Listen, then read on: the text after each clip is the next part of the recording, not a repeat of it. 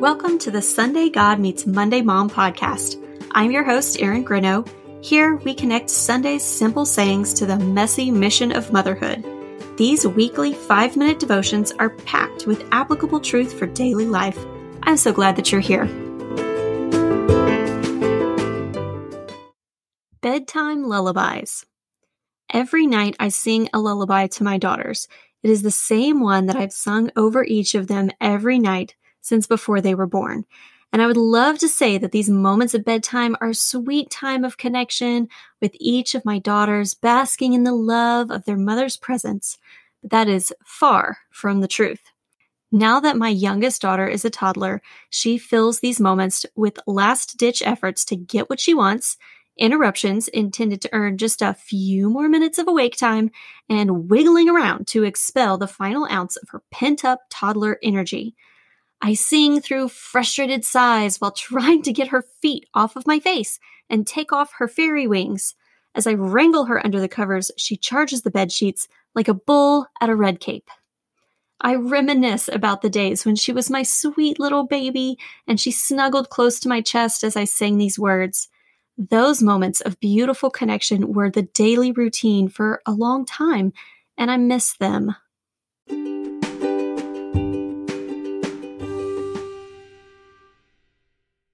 Let's read Psalm 23 from the New International Version.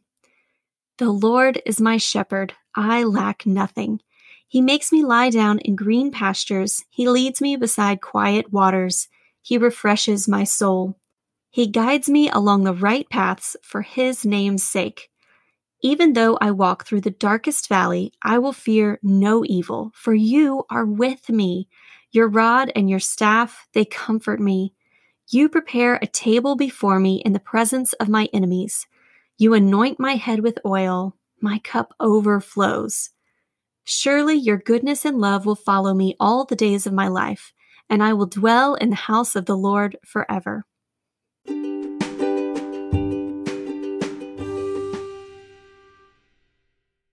As much as I desire to have moments of contented communion with my daughter, I rarely translate that same desire into my relationship with God. When I spend time in prayer, I seldom focus on simply dwelling in His presence and enjoying His company.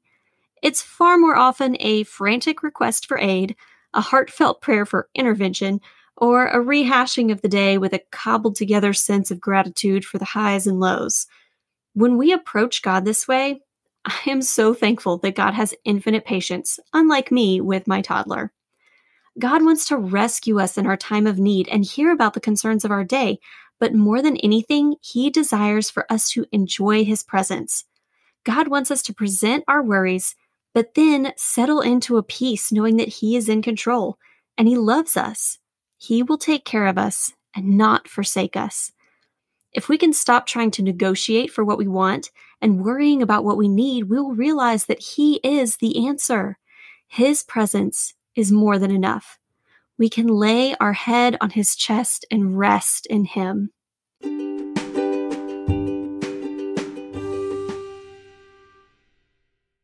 Let's pray. Father, thank you for hearing my prayers and being an active participant in my life. Help me bring my worries and frustrations to you in surrender. And then allow me to rest in peace, knowing that you are taking care of me. Give me a desire to abide in your presence. And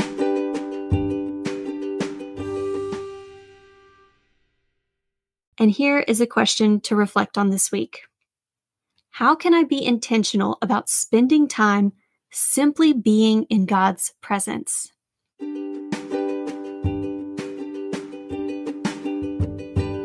Thank you so much for being here today. I hope you have a fantastic week. Join us next time for more applications to help you experience the transformation of our Sunday God and life's little lessons that come on Monday.